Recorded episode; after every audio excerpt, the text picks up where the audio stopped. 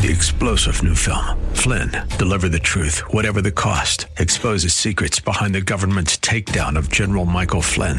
Flynn knew what the intel world had been up to. He ordered the first audit of the use of contractors. This set off alarm bells. He told the truth. He was the most dangerous person for Donald Trump to hire. They had to get rid of Flynn.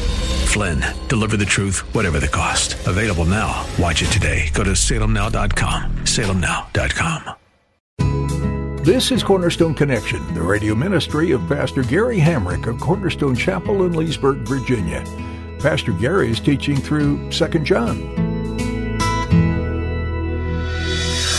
love is calling, listen, truth opens up your eyes. Mercy is waiting for you with every sunrise. People go around, you know, misrepresenting Christ and who he really was and is, is a deceiver. And they come in the spirit of Antichrist. And so in verse 8, he says, Look to yourselves that we do not lose those things we worked for, but that we may receive a full reward. So, you know, it's like, it's like, you know, run the race with perseverance. There's this full reward that is to be received and, and known for all eternity, but don't lose heart. Don't trail away. Have you or someone you know ever been put off by Christians who make you want to avoid church altogether?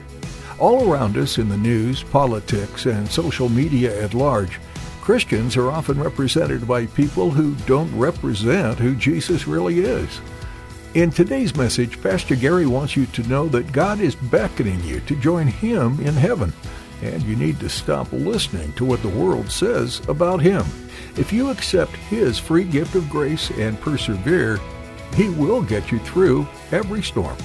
At the close of Pastor Gary's message today, I'll be sharing with you how you can get a copy of today's broadcast of Cornerstone Connection. Subscribe to the podcast or get in touch with us. But for now, let's join Pastor Gary in the book of 2 John chapter 1 with today's edition of Cornerstone Connection.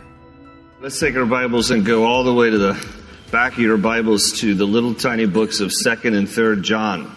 2nd and 3rd John, uh, some of the smallest books in the Bible. So, what I'm going to do is um, I'm going to give just a quick intro to both of these books. We're going to take them together, we're going to read them together.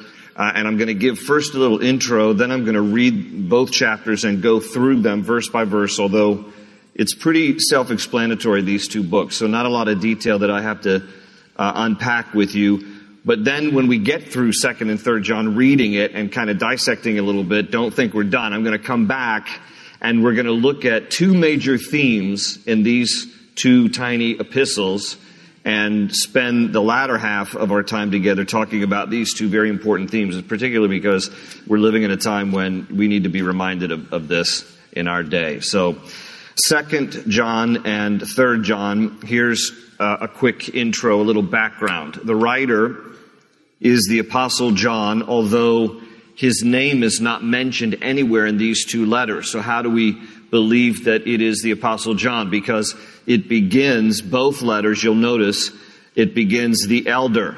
So it is written by the elder and the date of this is somewhere between 85 and 95 AD. So a lot of Bible scholars land right in the middle. They say 90 AD, which would make John about the same age. He's, he, he's about 90 years of age when he writes these letters. Uh, he is the last of the surviving uh, original apostles. Uh, and, and so if you're the last of the original uh, apostles, the last surviving of the original apostles, and you're 90 years of age, you can just be known as the elder. Okay? So that's how Bible scholars uh, point to John as the one who wrote this. He has earned that title. He is old uh, in in terms of you know everything's relative, uh, but he's he's old in terms of his age. He's old in terms of you know the last surviving of the apostles, and so he's earned that title, the elder. And a third John is probably the last letter that he writes. It, uh, scholars believe that it follows the book of Revelation. So it's a little out of chronological order here, but it is believed that uh, the book of Revelation precedes third John. So third John is kind of his uh, swan song, the last, the last that he writes to us. And the recipients of these two letters are these. In 2 John, you'll notice in your Bibles, he writes to the elect lady, or um, some of your Bibles say the chosen lady, and her children. And uh, it, it is not clear who he's writing to, but the best guess is that th- this is a euphemism for a literal lady who has a church that meets in her home. You have to remember again, this is first century, so Christians are under extreme persecution, and so John is writing here in veiled terminology. This is code word. The, the chosen lady or the elect lady, so talking about probably some literal lady who has a house church, a church that meets in her home. You know, when the early church was under great persecution, the, the worship of the Lord was somewhat underground. And so they were meeting in homes. Um, and, and churches were, would, would not come for a few centuries later. And so he's writing here probably to a particular person and, and a small uh, church that meets in her home. And in 3 John, he addresses this letter, if you'll notice in verse 1, to Gaius. Now, Gaius was a common Roman name back in the day. Uh, his name literally means to be glad. And uh, he is a faithful leader in the church, in a church somewhere in Asia Minor. So that's all we really know about this guy. And so uh, 3 John is somewhat more uh, personal, directed to Gaius in particular, whereas Second John is to be uh, read by other believers in addition to the lady to whom he, he addresses this. So those are the recipients. That's a little bit of, of, the background as to who wrote it and when it was written. So let me just go uh, through with you now. Um, so here in uh, Second John, we'll, we'll look at this letter first together. Uh, he writes, "The elder." To the elect lady and her children, whom I love in truth. And not only I, but also all those who have known the truth because of the truth which abides in us and will be with us forever. So you, you, might already notice one common theme here is the word truth. Three times we read it in the first two verses. Uh, you're going to read it a couple more times in this letter and a couple more times in third John. So um, I'm, I'm kind of already letting you know in advance. This is one of the major themes. He's going to emphasize truth here. And, and, he, and he says in verse 2, because of the truth which abides in us and will be with us forever. You know, if it's really true, it doesn't change tomorrow. That's why he says this truth is in us forever, abiding in us. Now, he, he, John loves the word abide. We talked about it uh, back in First John. In First John, he uses the word abide 20 times. That's more times than any other book of the Bible, at least proportionally speaking. And, and it just means to remain there. It, it speaks for itself, to abide, to remain, to rest. Jesus used this word several times also. 20 times in the Gospel of John, uh, that word is used, and uh, almost every time it is spoken by Jesus. And he tells us at different times in the Gospel of John, with same writer, and obviously John's exposed to the many times that Jesus used the word abide, so John picks it up and writes about it in his own epistles here. But different times Jesus talked about abiding in him. In John chapter 8 verse 31, Jesus said, abide in my word. Abide in my word. Remain there. Rest there in my word. In, in John 8 31. In, in John 15 4, he said, abide in me. Just rest in that relationship with me. He said in John 15 verse 9, abide in my love. Remain there in, in my love. Saturate yourself in my love and in me and in my word. So it's a word that Jesus used often. John picks it up and he talks about abiding also. And so here, keep reading verse, verse 3. Grace, mercy, and peace will be with you from God. Grace, mercy, and peace. We need those things. From God the Father and from the Lord Jesus Christ, the Son of the Father, in truth, there's the word again, and love. I rejoiced greatly that I have found some of your children walking in truth as we received commandment from the Father. So again, he's using this, this woman again, probably literally, and if she's not a literal woman, then it's figurative about the church in general. So it's either a literal woman and a, and a small house church that meets in her home, or it's, it's, he's writing using uh, the personification like a woman speaking to the church, and he says, you know, I, I'm, I'm glad to hear, I rejoice greatly, I have found some of your children walking in truth. Not, not everybody walks in it. Some of them, but, but it still makes his heart glad. I rejoice greatly that I have found some of your children walking in truth as we received commandment from the Father. And now, he says there in verse 5, I plead with you, lady, not as though I wrote a new commandment to you, but that which we have had from the beginning, that we love one another. And I'm going to talk about that more, so you can just underline that. We'll come back to it that, that we love one another. he says, this is not a new commandment. He said, this has been around. He said, I just want to emphasize this. I want to remind you of this, that we love one another. Verse 6, this is love, that we walk according to his commandments. This is the commandment that as you have heard from the beginning, you should walk in it. So one of the ways that we demonstrate love for God is to obey God. You know, when we walk in His commandments and we do what God says, we show that we love Him. This is what John is reminding us of here.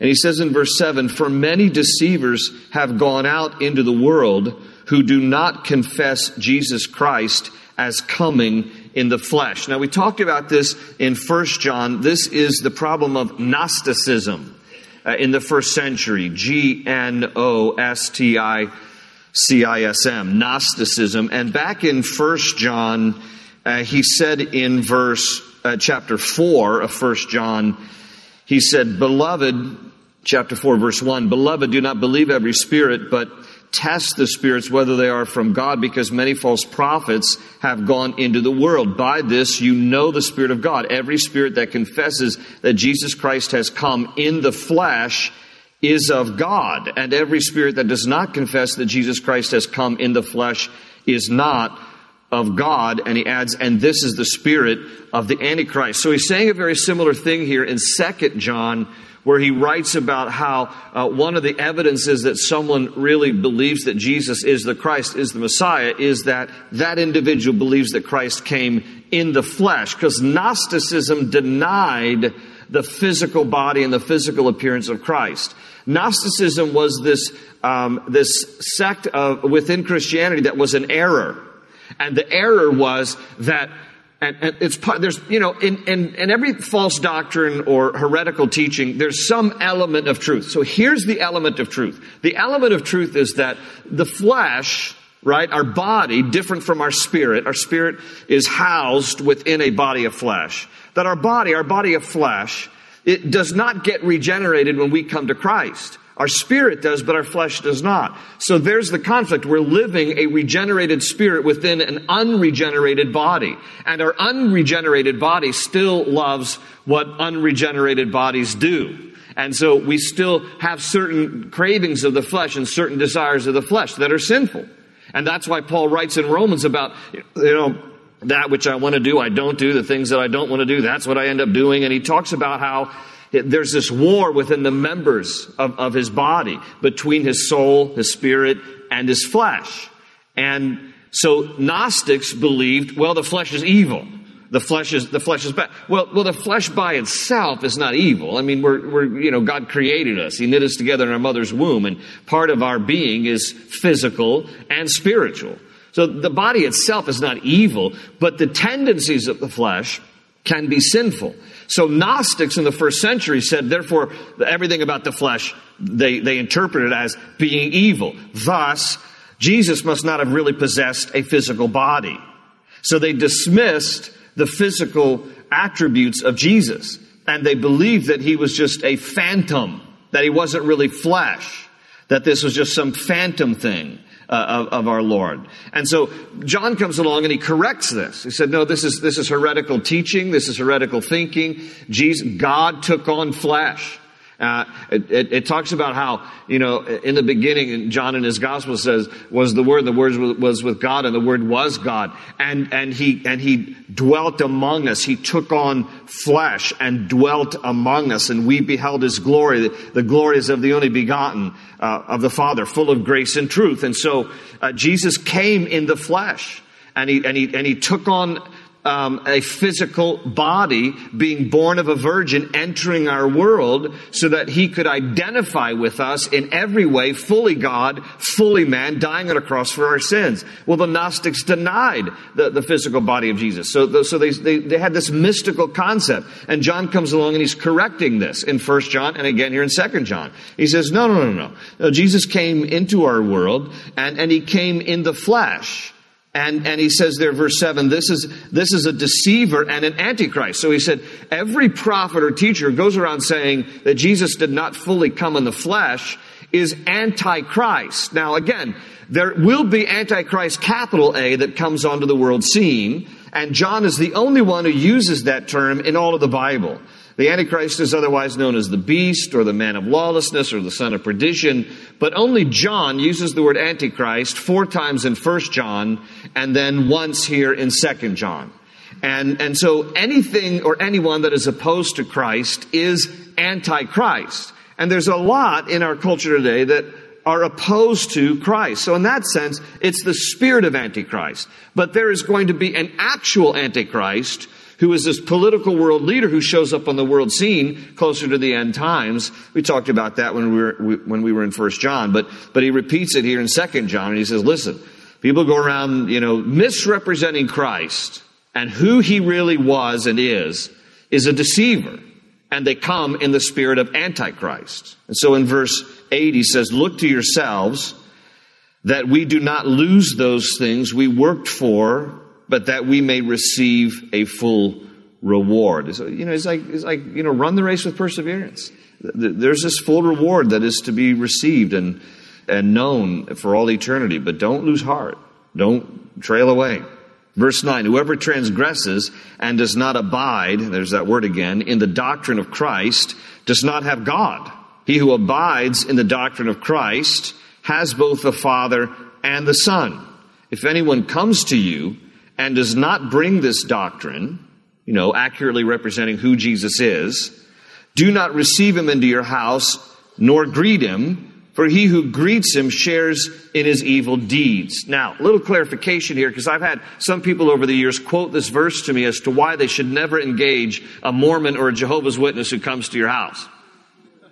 Because the Bible does say there, he says, uh, you know, if anyone comes to you and does not bring this doctrine, do not receive him into your, into your house, nor greet him, for he who, who greets him shares in his evil deeds. Okay, context is always important to Scripture. The context is he's writing to this, you know, person, or at least figuratively speaking, the church, some church in Asia Minor, and they're, they're a house church. So what he's saying is, if you have people who claim to be believers, who, who come into your house church and, and you, and you just pretend like they can have their own concept of Jesus, and you can have your concept of Jesus, and you have different doctrines as to who Jesus is, he's saying for the sake of, you know, your, your, your church unity, don't, don't think that you can just believe differently about who Jesus is. Because Jesus is who he said he was, and you need to believe him for who he said he was and who he is, and, and, and not entertain this, and this is the danger even in the church today. This, this big, and it's a very popular thing, this big ecumenical thing, where, where, you know, different different faiths and, and different beliefs about Jesus, you know, we're all just under one big happy umbrella. It's just this ecumenical thing. Let's just all, you know, hug each other and sing kumbaya, because after all, you know, it doesn't really matter who you think Jesus is, who I think Jesus is. You know, we're all just under one big happy umbrella. That's not true. Now, now we can still love each other. We can still, you know, uh, obviously uh, meet with people, fellowship with people, work with people, live with people. But, but we can't deceive ourselves that your definition of Jesus and my definition of Jesus, though they might be different, that's okay. It's not okay. I mean, Jesus is who he said he is. don't pretend to be the church, but then have entertained different doctrines about who Jesus is. He came in flesh. He's the Son of God. He died on a cross for our sins, and he's unparalleled. So he's unequaled. He's, he's, he is God, and therefore he is being co-equal and co-eternal with God, unparalleled. There's, there's no one else or any, anything else that, that equals him. And so he, he says, you know, preserve the integrity of the doctrine of who Christ is. And then in verse 12, he says, Having many things to write to you, I did not wish to do so with paper and ink, but I hope to come to you and speak face to face that our joy may be full. The children of your elect sister greet you. Amen. So, elect sister meaning he's, he's writing on behalf of a sister church. So again, this is code word, like like lady and and uh, you know the children to meet in your home and the elect sister. This is all code word for Christians talking to each other and encouraging one another. Let's take a, a quick look at third third John, and then we'll come back and look at the common themes. Third John, again, the elder to the beloved Gaius, whom I love in truth. There you have that word again. Beloved, I pray that you may prosper in all things and be in health just as your soul prospers. So let me just pause there for a moment because this is a verse that has often been, I think, in my opinion, often misquoted, misapplied. Um, as and, and here's how it is often misapplied. This verse is quoted as to why you should be wealthy, because as a believer, um, you should be rich and happy and always healthy. And uh, I'm just I I don't know I don't know what road you're on, but that that that's not a, a really proper perspective of Christianity. That everybody's just healthy, wealthy, and wise. Um, that's just not reality. You know, you know one of the things that is an easy test of the truth of Scripture. It should be relevant and able to be taught in every part of the world to every every every person, every people group, every nation. And and let me tell you, I, I've been to some places, and some of you have too. I've preached at a church with dirt floors in in uh, Honduras. You can't go around saying if you're really a believer, you, you all should be wealthy. That's just that's just not what the text means, and that's not reality. Okay, the word prosper here is is the Greek word euodos. Euodos is from two Greek words. The EU part means well, and odos is from hodos meaning road. Road, as in path, as in, you know, what we drive on or walk on. It literally means a good road. What he's saying is, may life be a good journey for you. It is not talking about material wealth. Now, God may choose to bless you materially, with, with wealth. That, that's fine. Be a good steward of it. Be a good manager of it. There's nothing intrinsically evil about money itself. It's the love of money that's the root of all evil, not money itself. So be a good manager and be a good steward of it if God has blessed you with it. But that's not, this is not a verse to claim wealth for, for, as a believer. That just, that's just ridiculous. It's out of context. He's basically saying, I hope that life treats you well. I hope that, you know, life, it, it's a good journey for you. May the Lord bless you and, and give you a good journey in the course of your lifetime. The fact of the matter is, in proportion to the rest of the world, did you know this? If you own one car and one TV, okay, you are in the upper 5% of the world's wealth. Yeah, one car and one TV puts you in the upper 5% of the world's wealth. So everything's relative here. See, once he, he's praying for literally have a good journey and, and be in health just as your soul prospers. Verse 3 For I rejoiced greatly when brethren came and testified of the truth that is in you, just as you walk in the truth. I have no greater joy than to hear that my children walk in truth. He's talking about spiritual children that he's been influencing. Beloved, you do faithfully whatever you do for the brethren and for strangers who have borne witness of your love before the church. If you send them forward on their journey in a manner worthy of God, you will do well, because they went forth for his name's sake, taking nothing from the Gentiles. We therefore ought to receive such that we may become fellow workers for the truth. And so John commends Gaius here for his hospitality. He said, You know, your reputation precedes you. You've been taking care of people. You've opened up your home. You love them. You send them on their journey in a manner worthy of God. And he commends him for this.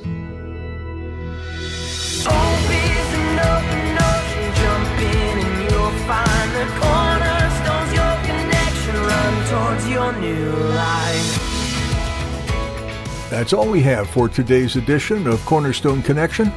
Pastor Gary is teaching through two short yet very powerful letters found in the New Testament of the Bible, the books of 2nd and 3rd John.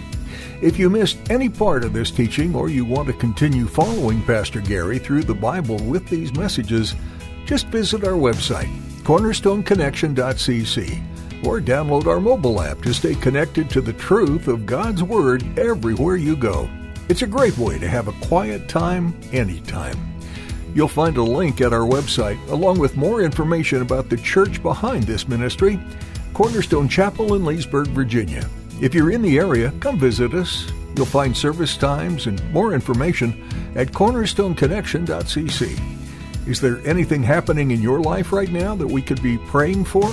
We'd love to know how God is leading you and changing your heart. Or is there anything God's doing that deserves some rejoicing? Please let us know. You can email us at prayer at cornerstonechapel.net. Again, that's prayer at cornerstonechapel.net. That's all we have time for today. We hope you'll make plans to join Pastor Gary next time for more from God's Word, right here on Cornerstone Connection. They say you're a wandering soul, got no place to go, but still you know, still you know. you're not alone.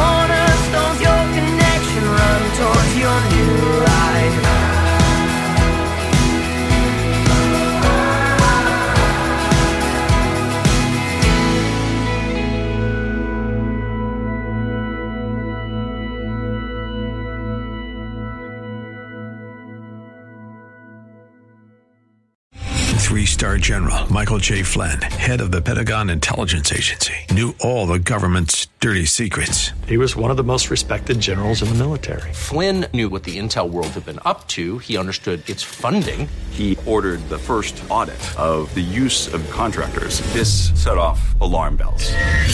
The explosive new documentary, Flynn, Deliver the Truth, Whatever the Cost, uncovers the facts behind this scandal. Flynn told the truth. He was the most dangerous person for Donald Trump to hire. I find out the worst enemy that I'm going to face in my life is right here in America. They took my assessment and they wanted me to change it. And I was like, I'm not changing it. They had to get rid of Flynn.